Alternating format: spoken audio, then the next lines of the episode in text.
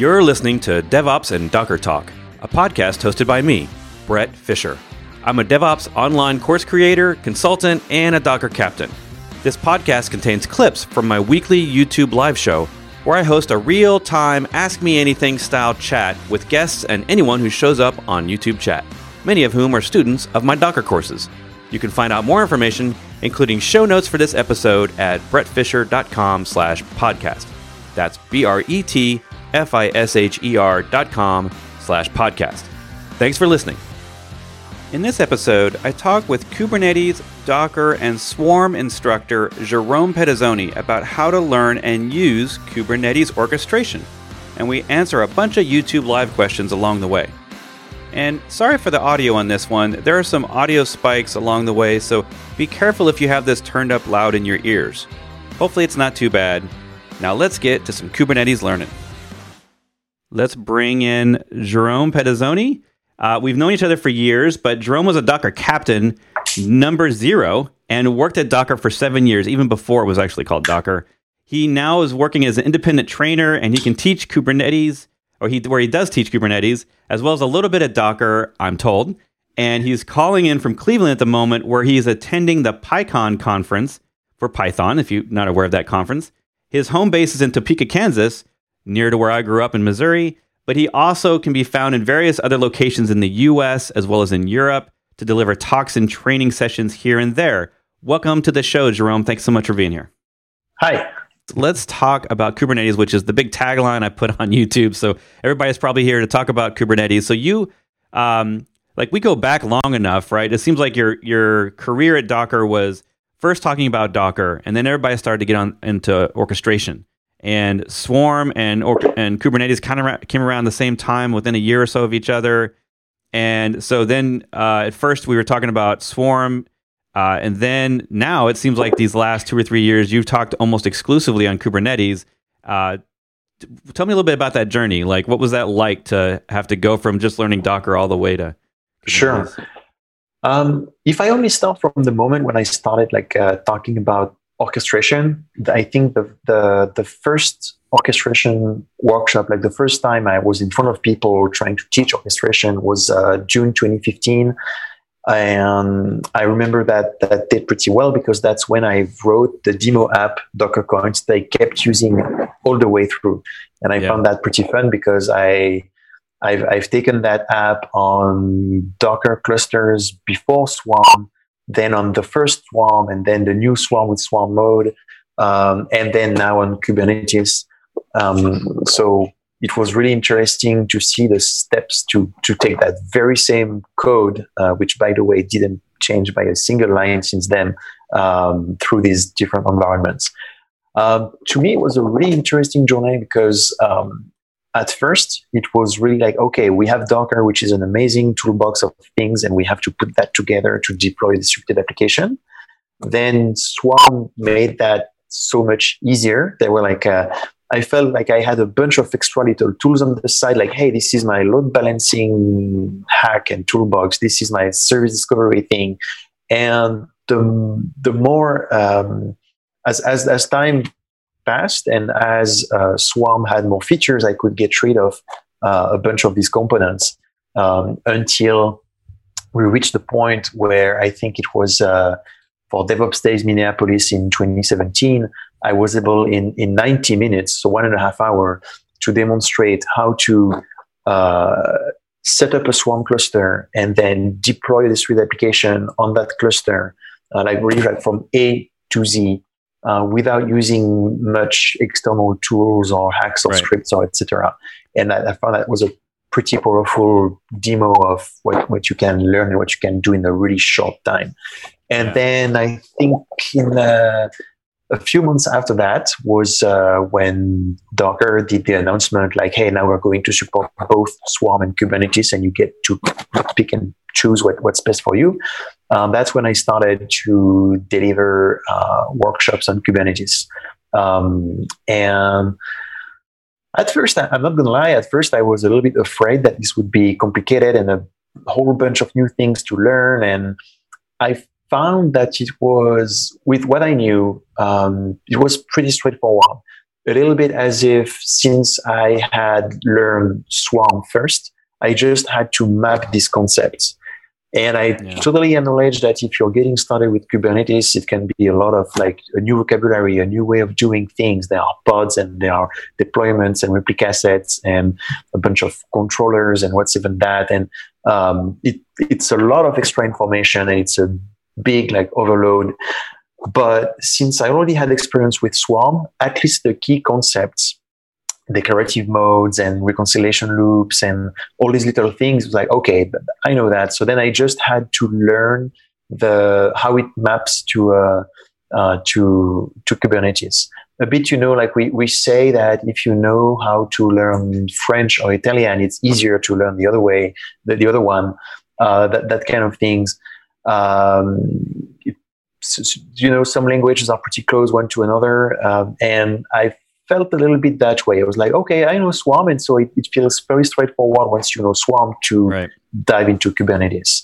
So for me, it's a it's a journey that was not easy, but I felt like I was lucky enough to have all these steps and be able to climb the steps one by one instead of being like, oh, okay, how the how am I ever gonna get up there? Yeah. Um, so that, that's that's how it felt. And, it, and, even now, when I tackle more advanced things on Kubernetes, like operators and how do I manage my own clusters and um, like the cluster federation, etc., etc. Yeah. I feel like I was lucky to again this step like one by one. Um, so when I when I have a new concept, instead of being like, oh my god, this is overwhelming, I'm like, okay, I, I'm just going to add a few building blocks on top of this thing I already know, and it feels easier to to grasp and to understand. So that's how I feel about all that. Yeah, and I, and I imagine that uh, you know when we all teach, I think a lot of times we we teach the way we think, the way we learn, right? Like, and mm-hmm. so it's always challenging to provide education and um, that everyone can use. And I, I have to imagine that you learning the way you did instead of coming from a uh, so a cold start where things were nothing. You, know, you had. It's not like you didn't have any background in Docker when you started Kubernetes, and I think that's one of sort of the the ways that people can get exhausted with Kubernetes and just almost quit sometimes when they're doing initial learning is they it's like they try to go too fast too soon and um, so the way you learn and the way you teach is actually the way that I recommend for others because I feel like it's giving them little pieces and and success at, at each stage, right? Like learning the Docker success stuff there. Because if you don't, it's like if you if you have all theory and no application, I feel like it's really hard to understand these concepts. But if you can figure out Docker and then figure out Compose and then figure out Swarm and then figure out Kubernetes, I, mm-hmm. I do feel like it's a very layered yeah. approach to getting to the I mean, probably the most complicated thing we've invented so far in tech is a, you know, a, a hand built Kubernetes cluster running containers in a distributed environment like that. There's probably nothing. There's not a whole lot of other tech out there that's as complicated as that. If you're doing it yourself, right? Um, at least for most most people. Yeah. So I, it's like that's that's sort of the the question we get a lot from the in the classes is like, hey, how, should I learn? What should I learn first? Right. I mean, I don't know if I would say it's the most complicated thing. However, I feel like it's one thing when there, where there is a huge difference between doing it yourself and using some managed or prepackaged solution. Even though, like, arguably, it's a little bit like uh, building your own Linux kernel. It's a thing that when if you're on Linux, at some right. point you might run into like, hey, you, you must build your own kernel because you need this patch to support your brand new like Wi-Fi interface because you picked that super new shiny laptop, but unfortunately it's not super well supported yet. So it's kind of little thing where there's a huge gap between the experience you have when you just like pop Ubuntu or another distro in a machine and boom, it works and you set it up and you're done compared to, hey, I'm doing everything by hand. And at the end, if you look at the results, there is no clear difference. You just in both cases you end up with a Linux machine and it and it works, and you're like browsing the web or coding or do whatever things you want to do, and you're like, why do I need to go to? Why do I need to jump through all these hoops? And the answer is well because you have this fancy new shiny laptop with this special Wi-Fi interface, which is not super well supported yet. And so for Kubernetes, I feel that there is a parallel here where you could just get a managed cluster from all the managed offerings out there. I'm not even going to list them since now there are so many. Uh, and in a matter of minutes, you get your cluster up and running and, and it works and it's great.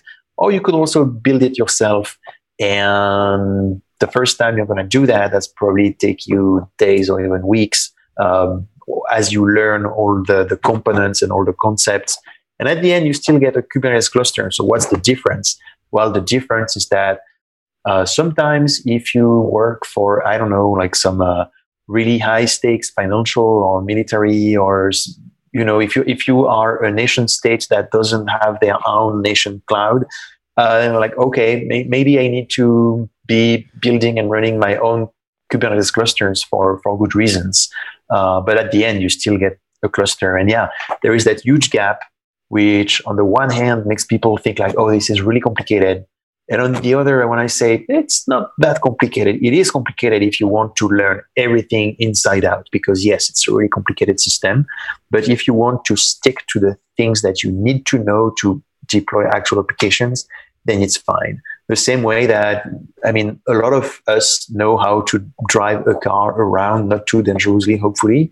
However, not many of us would know how to actually build a car from from right. scratch. It's like, hey, that's a here's a bunch of steel and plastics and whatever, and now you just build yourself a car. It's like, yeah, good luck. Very few people would actually be able to do that uh, without yeah. a lot of uh, very extensive training and tools and etc. So same thing.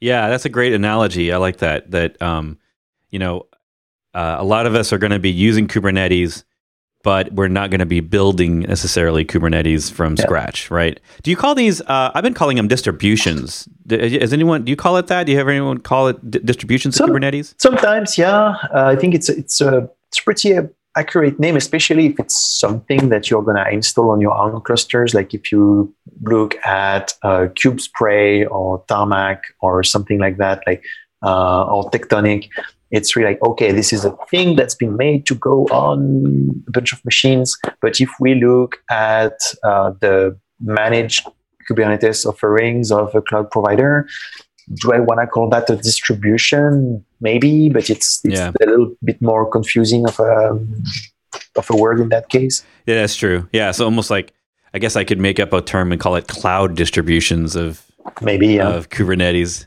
yeah, because I mean, I think that's um, you know a lot of other Docker captains have echoed the the advice that um, like uh, if you're you know if you're if you look like you're going to be the person who's going to be responsible for orchestration in your organization and you want to pick Kubernetes, you pro- if you're just if you're the only person, you probably don't want to hand build it yourself like you're following Kelsey Hightower's Kubernetes the hard way. Like yeah. you probably want to use at minimum a tool to to deploy it and manage all the security and the things that can basically, if you mess up, either prevent high high availability and fault tolerance, or possibly open you up to security risks. And uh, you know, because there have been sort of big publicized uh, situations where Kubernetes clusters were not properly locked down, and mm-hmm. people were able to get in over the internet. So you obviously don't want any of that. So I think the the easier way to avoid all that is to pick if you're if you're even just one person, maybe even one of these distributions that does almost all of it for you, like maybe Rancher or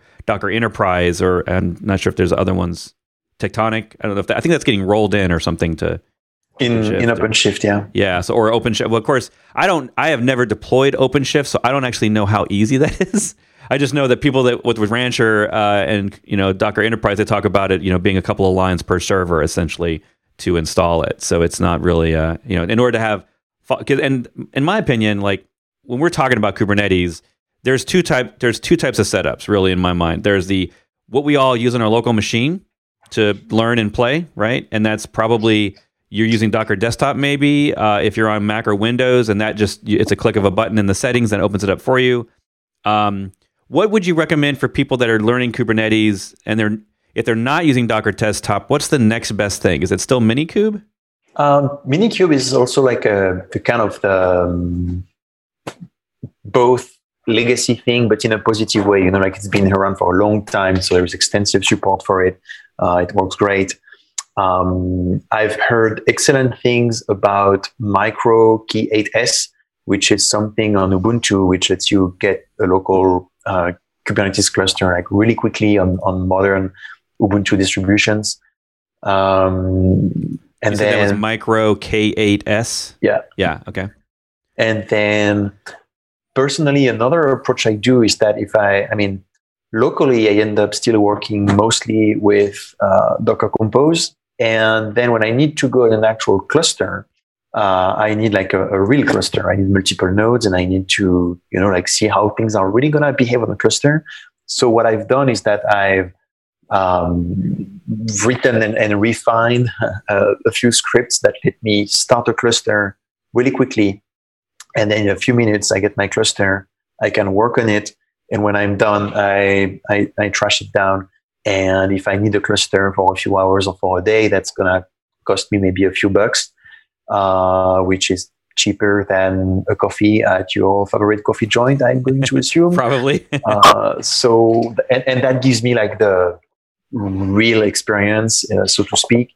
Um, so, in my specific case, uh, I'm jumping directly from local Docker Compose to an actual cluster on a, on a cloud platform. Now, for many folks, yeah, I mean, like if you're on Linux, check out Minikube. Uh, if you're on Mac or Windows, then Docker Desktop. Yeah. Yeah. Okay. Um, and there's also play with Kubernetes, right? Uh, right. Run by one of the other Docker captains. I think it's play dash with dash Kubernetes or K8s maybe is what it mm-hmm. is. Play with yep. K8s. That's a um, really good option to uh, tinker a little bit and show a, a quick demo. Um, I I think it. Yeah, it, the the the limitation of like four hours means that for my specific use case, I, right. I okay, if I'm if I want to limit myself to four hours, I might as well get a real cluster, and that for four hours, that's gonna cost me like less than a buck for a three, four, five nodes cluster. Um, but yeah, once in a while, I'm I. I mean, when I was at Docker and I had to show things on Swarm, for instance, I would use Play with Docker a lot because in literally one minute, I would get a brand new cluster up and running and, and set up. And so for quick live demos, like it's impossible to beat that. Um, for Kubernetes, I'm using it a little bit less because maybe it takes a few more steps to get all the clusters set up properly. Uh, but that's also a really solid option. Yeah. Right. Um, let's see here. I'm looking through the questions. All right. So we have tons of questions. We have lots of conversation going on, which is great. Um, so I don't uh, I don't want to you know avoid. I w- I don't think we're gonna be able to get through all these questions. Uh, Narahari has asked like 30 questions, so we may not get through all of those. what is Kubernetes? I think we've defined that at least a little bit. Um, simply, Kubernetes is one way to solve the problem of I have lots of containers and I want to run them across many servers. And and when yep. I'm and so I think when both of us uh, first off, I should say a lot of what I learned about workshopping on Docker and stuff, I learned from Jerome. So, like, I remember there was like a year 2016, I think it was, in S- Seattle. I was taking Jerome's Swarm workshop. So he is sort of the master. I'm the Padawan here. But um, the uh, the situation with um, orchestration, or let's say the, def- the definition, I think of orchestration in the sense that we're talking about with containers is the simplest definition I've ever come up with is it's a it's essentially act taking a set of servers and letting them act like one so that you can type one command line and a whole bunch of servers work together and make decisions for you to run containers. And Kubernetes is pro is I I think everyone's in agreement the most popular choice to do that. Uh, it is also the most feature rich, but it's also known as being the one that's the hardest to get started with, or at least to to set up initially and manage. And it may not be necessarily the hardest thing to use, but um, it can be a little tough at the beginning to get it all set up and working and understand all the parts. That's why I think a lot of us sometimes recommend just learn Docker because you that'll teach you containers, right? So uh, you can take my Docker Mastery course, dockermastery.com. Um, and then you know when you get to orchestration, there's a question in here uh, later on. I'm sorry I didn't see who's posted that, but I saw a question where someone said What should I learn first? Should I learn Kubernetes or Swarm or OpenShift? And uh, my answer might be it's based on your timing because if your if your company is like expecting you to know this stuff as soon as humanly possible because they've got some ridiculous deadline and you know your company is going to go OpenShift, well, as long as you learn Docker, like now you're going to need to learn OpenShift. You probably shouldn't spend all your time learning other orchestrators if you already know that's the one you have to know for your job. So job first, right? We all want to be employed and, and be good at our jobs. But if you have the time, and this is just more of a you're preparing for your future, um, and, you know, and a lot, a lot of my students say they're getting into DevOps, so they want to learn these topics to know them. I think both of us are recommending Swarm initially because both of us can deliver a Swarm workshop in a half a day to a full day, right? You can learn most of Swarm in a full day workshop. Um, all the all of the extra features, how to set it up, tear it down, how to deploy, you know, multi node distributed apps on it, how to do monitoring and logging, all those things can be done pretty easily in a day. Um, then, if you once you've learned those basic concepts, if you desire to learn, you know, the most popular one, Kubernetes, then you you know, we you might want to jump to that. You could skip Swarm, but I feel like since it's built into every Docker, and a lot of people, if your co- if your co- if your company doesn't have a hard requirement for a particular orchestrator, uh, a lot of people find that if they're just setting up a few servers and it's just one person and they don't need all the com- the feature set and complexity of Kubernetes, they can get by with Swarm since it comes with Docker out of the box. And a lot of people are very happy with that. In fact, Jerome and I before the call were talking about at DockerCon last week. Uh, DockerCon last week there was a Swarm kit uh, open source session, and Swarm kit is the library that makes Swarm possible. And just like every Kubernetes room, the SwarmKit room was full of people and they were all interested in the future of Swarm. We were learning that we were getting jobs eventually, hopefully this year, job support. We were getting CSI storage support for Kubernetes storage features and stuff like that. And then a couple of other things I think they were adding in uh, on, on top of that. They had three or four other features that they were listing as uh, new things. So uh, you, it's, you can choose whichever one you want to choose, but I think eventually for us DevOps focused people, you probably should know two of everything. Like in general, if you know one scripting language, you might want to just play around with a second one so that you can compare. If you know one cloud, maybe try another cloud for a, a little bit to see the differences. Because I think for all of us, if you know one thing to solve a problem, it's that whole analogy of a hammer. You know, when you only have a hammer, everything, or was it? Yeah, we, everything looks like a nail when all you have is a hammer. Yeah, exactly. Yeah. So yeah, when you only have one tool in your toolbox, you're going to try to solve every problem with that. And you might find that, you know, in your case, you know, your company is going to buy a Kubernetes distribution, I guess if we're going to call it that, a Kubernetes product, the, you know, from Docker or some, another company that's that sells those. And so you want to learn that first, but you might want to just on the side learn a little bit about Swarm in case you don't always need Kubernetes. Like Swarm is really great on IoT; it runs on Raspberry Pis. Um, not to get too off topic, but ha, uh, Jerome, have you played it all with the K3AS? K3S? Not, to, no, not related I, to K3OS? I've, uh, I've read about it and looked a little bit in the architecture, etc., but I haven't played with it yet. Yeah, me neither.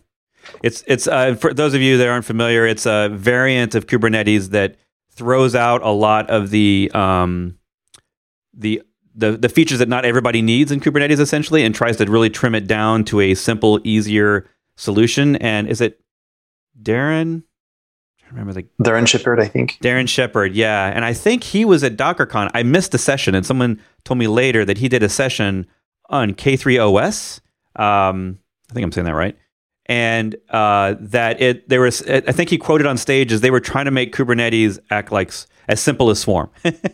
so uh, it's like we're all we're all influenced and using ideas from other products and tools and stuff to make our tools. So on that on that if there's a pendulum and on one side is ease of use, ease of deployment, and on the other side is all the features, all the things. It's like Kubernetes started over here, Swarm started over here, and they're kind of doing this. Like Kubernetes is getting mm-hmm. easier to deploy and manage, Swarm's getting more features, and uh, I think it was actually uh, Docker founder. Um, oh, I'm spacing on his name. Solomon or Solomon? Yeah, sorry. The the uh, one of the the founders of Docker, uh, Solomon Hykes, actually said somewhere, at a DockerCon years ago, and I remember him saying it that he thinks eventually all orchestrators are going to have almost all the like they're going to roughly have all the same features. They're all going to be very similar, and uh, you know the, the the conclusion is like the features that nobody uses will all go away, and the features everybody wants will all be in the the ones that are still supported. And so whether or not we have three three orchestrators or ten, um, very eventually they'll all look very similar, and um, maybe that's so. All right, uh, moving to the questions. Um, I think we answered a lot of these already, Nirhari. Um, what is it helping with? We talked about orchestration and what that's about. Kube, uh, Kube predates Swarm or the other way? Um, do you remember Jerome? I think they were kind of both released in the same year. Uh, that's a good question. I I don't have the exact timeline, and it depends what once you account for the first version of Swarm Yeah, or Swarm Classic. and the Yeah. Swarm mode. Swarm mode was definitely later um, and was a kind of way to catch up with Kubernetes. Um, but then at the same time, you could argue that there are many features in modern Kubernetes that make it what that make it useful, etc., and that were not necessarily there in the beginning. Um, so yeah, I'm Yeah. Roughly, in, in terms of the lifetime of IT, roughly the same time. I think Mm. both Swarm Classic and Kubernetes were 2014, and then Swarm Mode was 2016. Mhm. But that was also like Kubernetes 1.0 release wasn't in 2014. It was sort of a beta to begin with.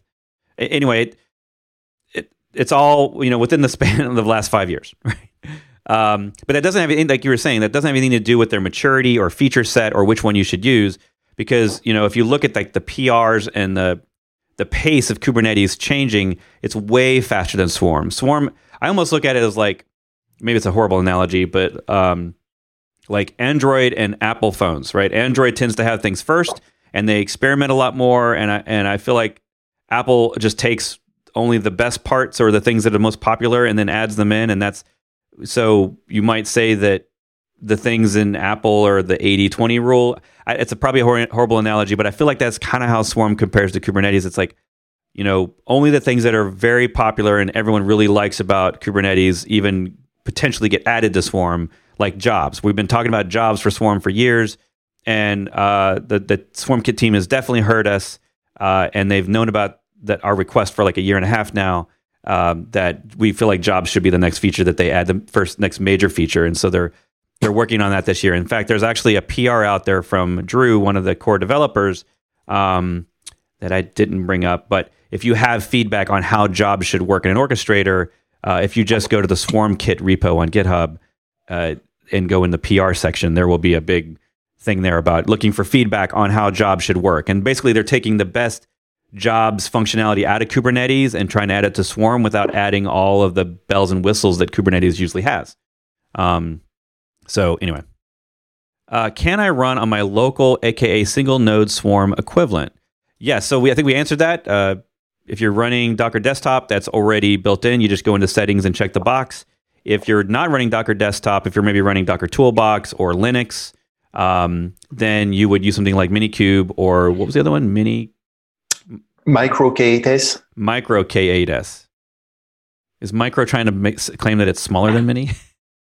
Isn't that Maybe. Mini Micro? I always forget. Maybe. Yeah. Uh, which language is it written in? Well, I, I believe all of these tools are written in Go. Right? Yeah.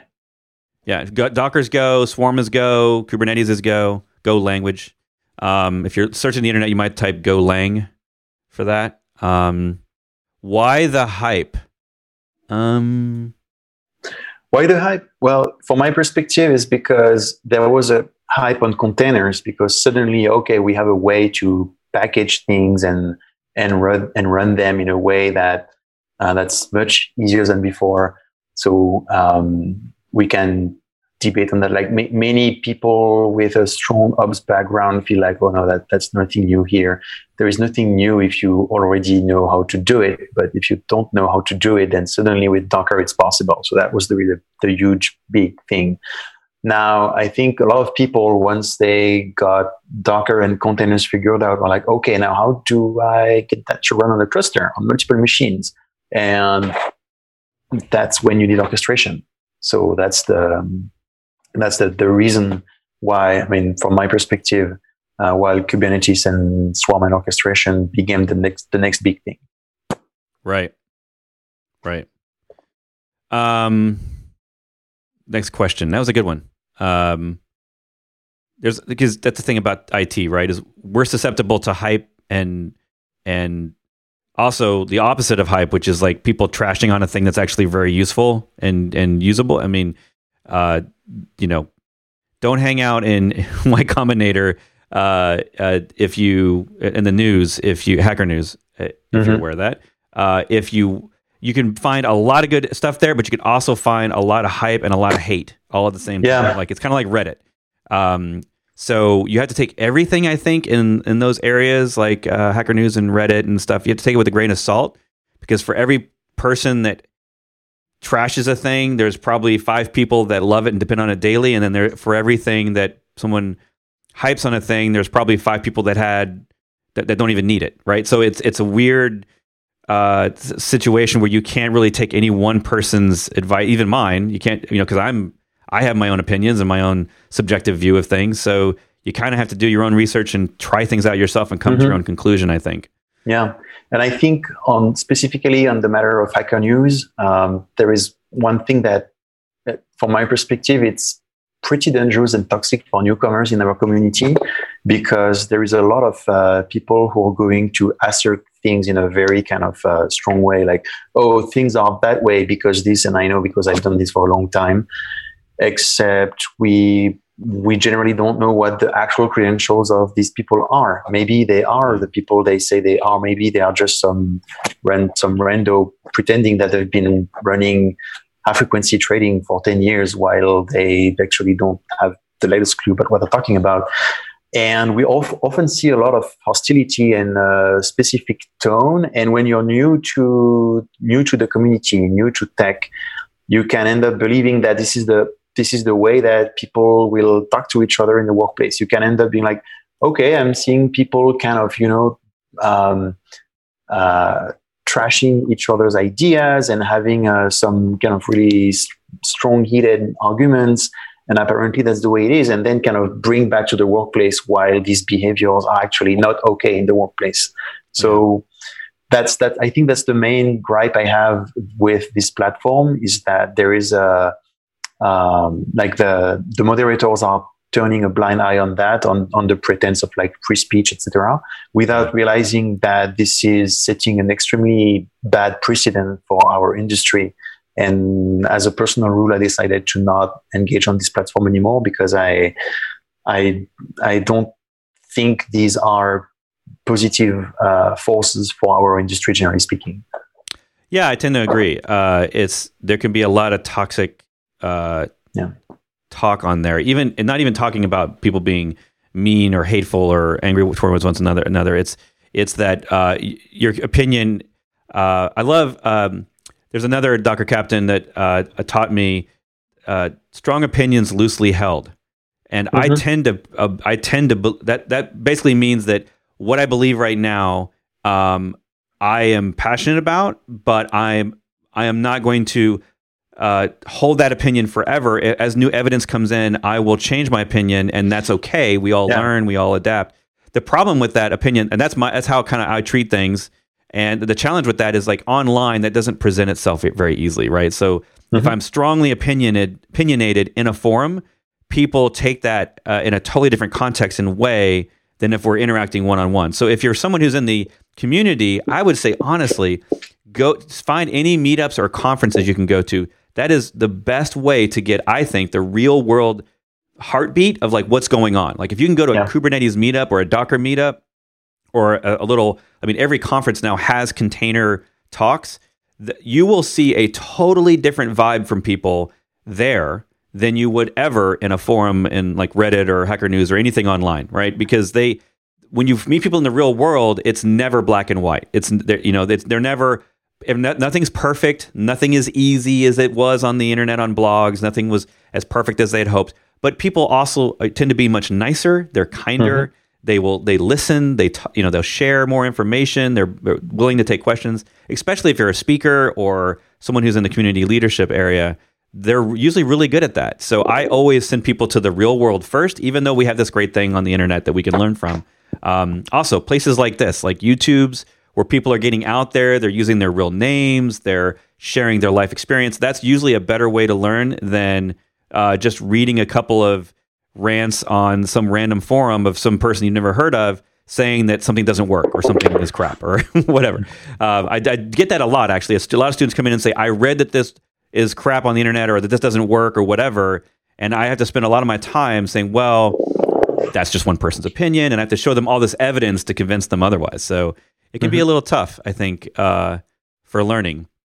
On that note, um, uh, the next question is uh, actually, oops, we already answered that one. Can uh, can Kube run without containers, aka like Mesos?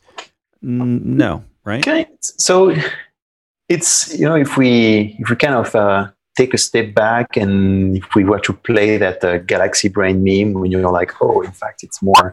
Uh, if we really look at what Kubernetes is from a kind of uh, strict pedantic point of view, it's just a set of APIs. So currently we use these APIs to create, for instance, a deployment and that deployment ends up creating pods with our applications in them. But nothing would prevent us from creating a new object type uh, that, I don't know, that could be a, a virtual machine with uh, what, how many CPUs and what RAM and what disk image you're using, like the, the kind of objects we have on uh, on on, a, on any kind of public or private cloud and use the Kubernetes API to manage these VMs. We could. It would be really weird, but technically we could. Um, now, to to have a more practical answer, um, one thing that I've been looking a lot into recently is something that sometimes we call like nodeless Kubernetes, um, which is like so running Kubernetes without nodes and what that really means is that um, instead of having a bunch of nodes and these nodes are kind of there waiting for us to run containers on them, I'm like, I, I don't have any node. I have my control plane, I have my Kubernetes API, it's running up there. But each time I want to create one of these deployments, which ends up creating pods for my containers, at that point, then I will create um, some something to, to hold this. So maybe I'm going to use, for instance, um, you know, like there is Fargate on, on AWS and there is uh, ACI on Azure. There are other like container as a service APIs on other cloud providers. So I'm going to use that.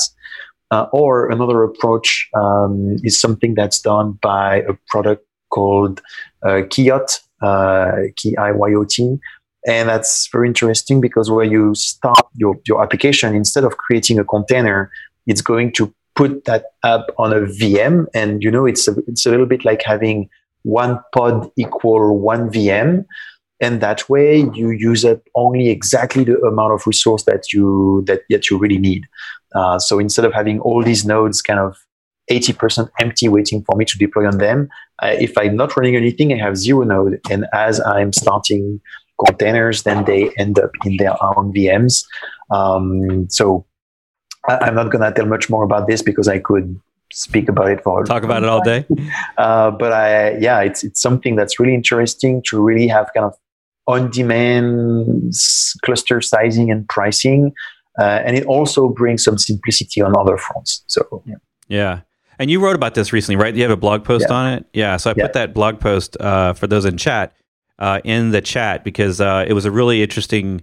Uh, basically, he he goes all through all what he just talked about, uh, but way more detail, and it's really cool. Virtual kubelets, and yeah, it's cool stuff. Um, I remember reading that and thinking, yeah, I have so much to learn. um, all right, so moving on down the question list because we're going to have to wrap it up here in a few minutes. Um, uh, is only Docker supported? Uh, I think what you're maybe asking about uh, is only Docker as the runtime or the engine supported. Uh, n- no, there's actually other ones. Docker it happens is still the default, right? So it's kind of the default, but I see that this uh, this may change in the future. Um, we can already use many other runtimes. We could use Rocket, we could use CRI-O, we could use Containerd, we could use gvisor, we could use a bunch of others. Uh, I on the field, I still see mostly Docker because there is no significant difference in using another runtime for most people, and that's the whole point of it. It's like the Kubernetes abstracts that, so that's the, yeah. the whole point of it is that I shouldn't see any difference but if I have particular uh, constraints, like if I want to add an extra layer of security, or if I want to have like this specific feature of another runtime, then I can switch the engine uh, and and use something else. Yeah, absolutely. Yeah. Um, yeah, if the default one works, just stick with that, unless you have yeah. very specific reasons uh, for like containerd or something else, right? Um, uh, someone asked a question. Uh, syntax, I think it's how you how you saying that name? How manageable is a non-managed cluster for a small DevOps team? Uh, yes. Because that's like that's like saying how many things can I fit in my car? Well, how, what size car? So, how, what things are you talking about? I mean, often when I when I do training or when people ask me like, "Hey, what should I run it myself or which one should I take?" I I like making the joke that the best way to deploy and operate Kubernetes is to get somebody else to do it for you, uh, and I, I, really mean it because. Uh, especially if you're a small team and you're already stretched thin on a bunch of things, um, just use one of the managed Kubernetes offerings out there because most often times you will end up paying mostly for the compute, so the VMs that you would pay for anyway. And then maybe you add a little extra for the control plane. But um, if you like compare to the price you pay for the rest of the cluster, that's really small. And most often times that's really worth it. I, I know companies who manage their own Kubernetes clusters, um, either because they are on prem, uh, or because they have thousands of nodes and they're like, okay, we really need to fine tune these the, the, control plane and everything. So like, yeah, of course, in that case, you you want to run your own. Uh, but if you have thousands of nodes, you have a pretty big SRE team and, and ops, ops culture there to, to make that happen. If you're a small team, really like at least start with a managed one to, to make your life easier. And then maybe at some point, again, if, if you're if you have some specific use cases or whatever, maybe you want to operate it yourself. But then again, I think if you if you have the requirement for I need to host this myself because I'm like aerospace or military or health or whatever, then I would hope that you have more than a tiny ops team to make that happen. So, um, yeah. yeah, yeah, and it's tough too because, uh, you know, syntax for your question the most common answer I and everyone I talk to gets as a consultant when we ask people, what are your requirements for an orchestrator? The answer we usually get is we were told to run Kubernetes, and that's the only requirement. so it it's a challenge because it there are so many dependencies. Uh, what type of storage are you going to need to use? Does that storage have compatibility for your orchestrator? If is your team actually fluent at like Linux administration, distributed computing, distributed monitoring and logging, like those are all things that like you need to know in order to operate your own production cluster of anything. And so there's a there's a lot of things around just analyzing the expertise of the team, the budget, the size of your eventual deployment, whether it's on prem or in the cloud. Like there, there does it need to be multi OS? Does it need to be Windows and Linux? Like there's so many things that go into deciding your orchestrator and then even deciding once you've chosen an orchestrator, let's assume it's Kubernetes, um, do you are you going to do a managed offering like a cloud managed? Are you going to do an on-prem managed? Um, Docker recently announced this Docker Kubernetes service, and I'm not exactly sure. I don't actually know how to explain it yet. It sounds like a managed service offering, but I'm not really sure if that's what it is do you do something like Rancher where it it makes the deployment and setup easier and it gives you a nice GUI to manage the cluster in addition to the the Kubernetes GUI? Um, or because you're going to be so custom and you have so many specific requirements that you just do everything upstream, native uh, vanilla, and you do it all yourself. Those are all really hard questions to answer. But what we, what I hope we can answer here are the things you need to know and the things you need to an- ask of yourself when you're deciding. And hopefully, some of those things we're talking about helps you. You know, basically, the best thing to do is to go back with a list of questions and you have a conversation with your management, your budget, your team, your timeline, and you've and that helps guide you towards the answer because none of this is easy to decide on. No tech product that a company implements is an easy decision. Usually, you usually have lots of factors involved. Um, yeah, so like I mean, some some factors is sometimes it's just we only deploy open source and it has to be free. You know, that's if that's a requirement, then your choices are shrink. mm-hmm. You have lots few, lot less fewer options. Um, ha, let's see, but that's a great question. Thanks for asking. Um, uh, and, and, for reference, he was saying comparing it to something like Swarm. Uh, Swarm, one person can manage dozens of nodes, no problem, in my opinion. Um, usually because your your security, you have very few options out of the box. So as you're adding layers of features on top of Swarm, that's what uh, adds the complexity, and you have to learn those things individually. Where on Kubernetes, a lot of that just comes out of the box. So to just get started, there's more work to do. There's more things to concern yourself with not neither it's neither design is bad or good. It just depends on how uh, you want to deploy your orchestration. Um, let's see how to ex- how expensive is a kube cluster compared to a swarm cluster? It seems dramatically more expensive from what I've seen. On small clusters, I think I would agree just because the footprint of the control plane is is a thing. It, it exists. Same thing like kubelet, the little agent that runs on every node has a has a footprint. Um, that being said, on bigger clusters, that's going to be less of an issue because that little extra, you know, like if, if it's if it takes, I'm just going to pull a random number. If you need like one gig of RAM and one core for the control plane, uh, if you're running on a few nodes with four gigs of RAM and a few cores, then it amounts to a significant chunk of your cluster. Now on a much bigger cluster, it, it doesn't matter much. But yeah, on on small clusters, uh, especially when I deliver training, I'm often a little bit eye rolling at how much uh, resource is being used by the API server and etcd and all these things, and the design choices that went into Swarm were deliberate to kind of cut a lot of these layers and uh, and have Swarm work on a, on way leaner machines. Um, I don't think that it would be wise to pick one or the other just for that reason. If you want to run on a bunch of Raspberry Pis, for instance, then yeah, you maybe you want to look into that and and do your own measurements to see like if it's uh, if it's something that that that matters for you. Um, on bigger clusters and like real world scenarios, I don't think that this should be the determining factor. Yeah, yeah, I I, I agree. I think uh, starting out, there's probably a bigger difference than once you've, you know, because really a lot of this is dependent upon services like etcd on the Kubernetes side and and Swarm, which has it built in, but they they largely use the same uh, quorum sort of concepts where they need three or five management nodes that all have the stuff. So um, there, yeah, once you're once you're into dozens of nodes, then uh, yeah, I, I, don't know that there would really be much difference. It would probably be more about all the uh, the excess things you need to run on top of that, like the monitoring and the logging and the um, mm-hmm. other stuff that maybe would uh, add more burden. But that's going to be probably the same on both sides. The next question here is, what would you recommend um, tool would you recommend tools like helm and Kustomize?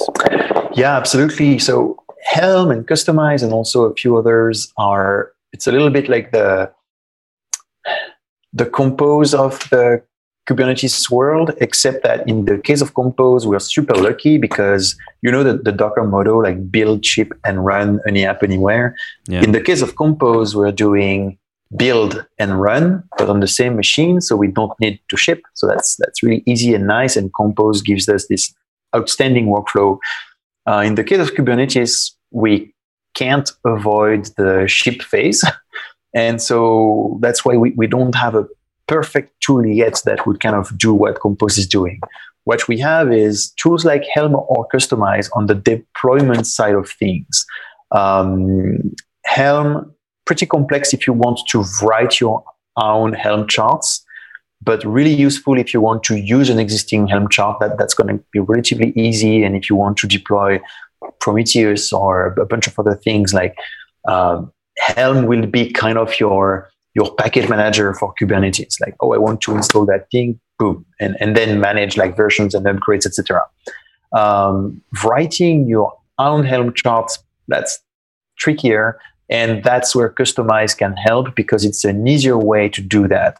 Um, Kustomize will let you take a bunch of Kubernetes resource YAML, um, so a little bit like your compose file, if you will, but you know you need to tweak a few things because now that you are in the development uh, environment you for, I mean, from dev to staging to prod, you need to change the number of replicas and maybe the resources and maybe like this and that and that. So Kustomize will let you override a bunch of things in, in your YAML in a relatively easy way. In particular, if you want to get started with Kustomize, there is an amazing tool called Replicated Ship, uh, which, which it gives you a little thing that you, you stop that on your bundle of YAML, it's going to spin up like a web interface. And in that web interface, you're like, okay, I want to change that specific field over here. And it's going to generate the, I would say, the, the scaffolding for Kustomize. And so the, the outcome of that is that after just a few clicks, you get something that you can feed into into Kustomize a little bit if you if you want to transpose that to to the docker world it's a little bit like something that would help you to to make your first Docker file or your first compose file, if you will, just by doing a few clicks. So Replicated Ship, like amazing tool. I, I really love it. And then I think remember what I said earlier about this metaphor of like steps and you you climb the steps one by one. Right. I think after using Kustomize for for a while, you're like, huh, I wish I could do some some more advanced things. Like I, I would like to have one parameter uh, one like one configuration parameter that would have a bunch of like impact and effects in various files and i don't know how to do that. And that's when you can look into helm and you're like oh helm does all these things and it ha- indeed it has a lot of complexity but at least i know why i'm paying and for that complexity you know it's like um, again uh, if i'm going back to the to the car metaphor, it's a little bit like learning to drive and yeah. picking between driving uh, shift stick or manual. Uh, may, maybe it's, uh, I mean, automatic or, or manual. It's it's great if you start with automatic and then later maybe you're like, okay, if I if I pick manual transmission, this is what I get for for this extra investment. You know, uh, it's not a great example because so many people learn uh, manual transmission first anyway, and they're fine. um, right. But it's it's a kind of like uh, I have these two options. I'm going to start with the easy one, so that's easy and I get stuff done. And I know I still have this more complex option, and actually, and maybe I will end up looking into that, and maybe that's going to be in six months, and maybe that's going to be in six hours because I'm gonna, you know, like hit a wall with a simple option. But for Kubernetes and also many of other scenarios in general, I advise people to start with the easy option. If it looks like it might work because if it does you save yourself a lot of trouble. Right. Um, and if it doesn't then you still have picked up something useful along the way. And generally you don't waste much time on along the way because um, starting with the more complex option first is it's going to be like more things to juggle with and reason with. So starting with the easy option is often um, a, a good step on the way to the more complex option. Yeah, for sure. Um, a couple of quick hit questions. One, um, uh, oh shoot, where'd it go? Um, uh, Scott asks, uh, he was talking about Swarm and says Swarm isn't available everywhere. Uh, Swarm is available everywhere dockerd can be installed. So if you have Docker Engine on a machine, if you just install Docker, one of the anything in the last three years, it has Swarm built in. All you do is Docker Swarm init, and uh, that's that's a Swarm one sing, a single machine Swarm cluster. So um, you can install on R- Raspberry Pis, on ARM, on mainframes, on Windows, Linux, Mac, anything. Um, they all there's options for all of those. Every uh, Linux distribution will support it that I've seen. Um, w- some might be a little more effort than others because you have to add in a repo, a, an apt-get repo, or a yum repo to get the modern versions. But yeah, it's all there. Um, the next question was, and this is a really good one. Um, I think it's going to be an easy answer. Is if I wanted to develop for, let's see if I can find it. Um, oh, I missed. I, now I can't find the question, but it was. Oh, um, Snat asked, "Is there a specific way of developing a web or distributed app, or tips and tricks that we can get more out of Docker or Kubernetes?" And I and I think what they're asking is, do I need to design my app, or how would I design my app if I wanted to make it work on orchestration? Easily? That's that's a great question. I think um, the first answer would be to look into the 12 factor app uh, design principles because a lot of them are going to go nicely into the cloud native landscape, etc. Uh, so it's a lot of things about do not hard code configuration values in, in your thing, like try to use the environment or se- separate configuration file, uh, which for, for, a lot of us, that's going to be like obvious things that we learn sometimes the hard way. But uh, now like, okay, when we design stuff, we separate configuration, we think about state, like um, a, being aware that this app might be scaled on multiple machines. So if I'm asking people to upload files, images or videos or whatnot, if I'm just storing that on the local file system, that's not going to be replicated. So I have to think about that. I have to think about um, maybe I want to use an object store like S3 or, uh, or, or something like that. Or um, and so all these things that for for many of us, we already started to kind of apply that and keep that in mind when developing for the cloud, generally speaking. These things still hold for containerized applications. Um, I I can't really think of many container specific uh, advice. Um, very often, honestly, it makes things much easier um, because we have this really nice DNS based discovery um, yeah. and, and, and so many other things like the ambassador pattern and now like service meshes, which means that we can very often decouple um, the, I mean, not only load balancing and discovery, but also uh, gathering metrics and observability on our services. We we don't need to enmesh together like uh, the calls I'm making to the API and also timing these calls to gather metrics, I, I can decouple these things and that's really powerful.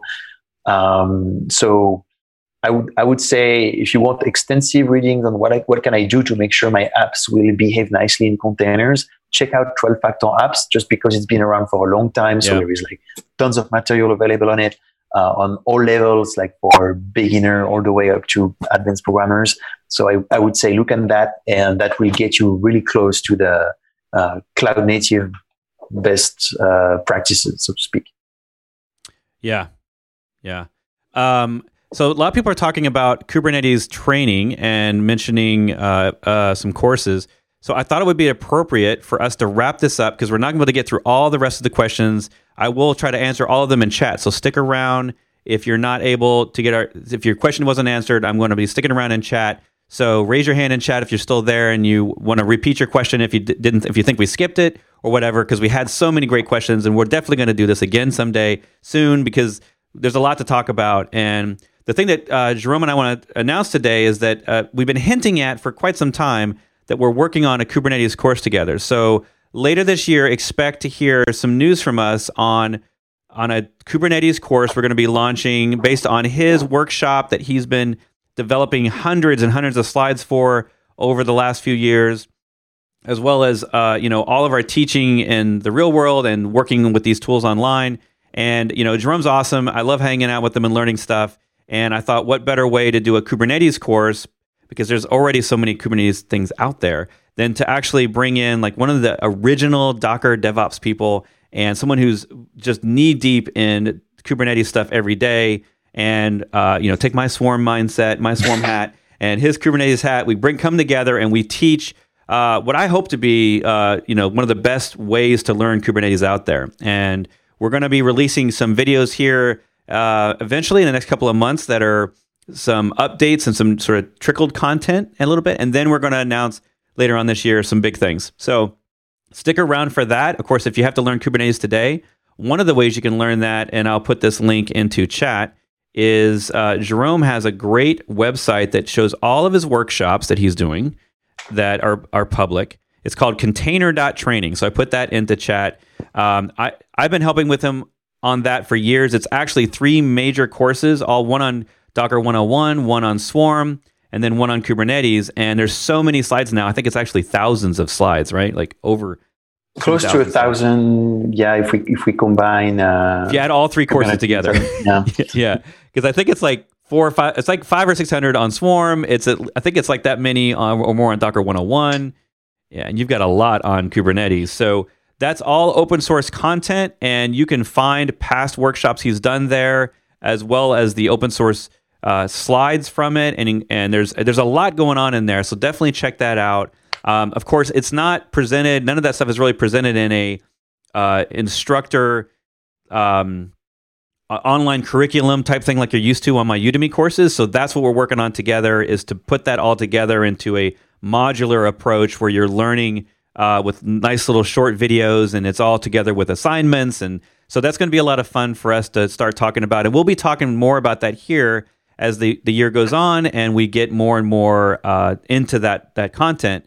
So, um, Jerome, is there anything uh, else that you wanted to mention about uh, learning Kubernetes that we didn't get to? I feel like we covered a ton. No, like I'm, I'm really excited to combine the the in person work I've been doing for the last year and so uh, with the the expertise that you have, as you said, like building a palatable um, small segments an actual online course actually yeah yeah so combining like those two things together like that's i'm, I'm excited to work to get on that yeah yeah yeah it's gonna be fun and uh and of course, we're we're never in the same place at the same time, except for once every three years. Even though we're both traveling to conferences all the time and and talking, we occasionally, I think it was what, was a year ago. I think we were at a, a conference in New York for one day together, and uh, we recorded a video, which I I think is actually in the intro to this video. There's a little clip of it, but it never actually made it on the internet. So um, uh, maybe we should put that out when we when we have a minute. But we're definitely going to be putting out more stuff together as we get closer to the release of this stuff. And I'm glad that everyone's excited to learn Kubernetes. If you're already learning Kubernetes, thank you so much for sharing uh, your learning stuff in the chat because there's people today that are inter- you know actively uh, learning Kubernetes with other courses. But um, we're of course going to be out there soon. So uh, thanks again for joining. Uh, you can find Jerome, by the way, on the internet on Twitter. Yeah. I'm going to post his Twitter link so you can reach out to Jerome. Follow him on Twitter. Uh, he's always he's on there way more than I am, talking every day to people, helping them out, and he also does some really cool stuff with music. You can check out some of his stuff on there as well. Um, so thanks again for joining, Jerome. Uh, what's next for you? What's the like now that PyCon's over? What's the next big thing you're you're going to be? What's the next big thing? Uh, I'm going to be uh, presenting a two-day advanced Kubernetes tutorial at the Velocity conference in San Jose. Uh, that will be roughly mid-June. Uh, it's almost sold out. Well, in fact, it was sold out, and then we decided to increase the capacity. So I expect that it's going to be sold out again. Um, after that, uh, I will be in Montreal uh, and then in Paris uh, and then uh, in Europe for, for, for a while. Uh, but yeah, next big thing is the San Jose Velocity Conference. Cool. So thanks for listening, and I'll see you in the next episode.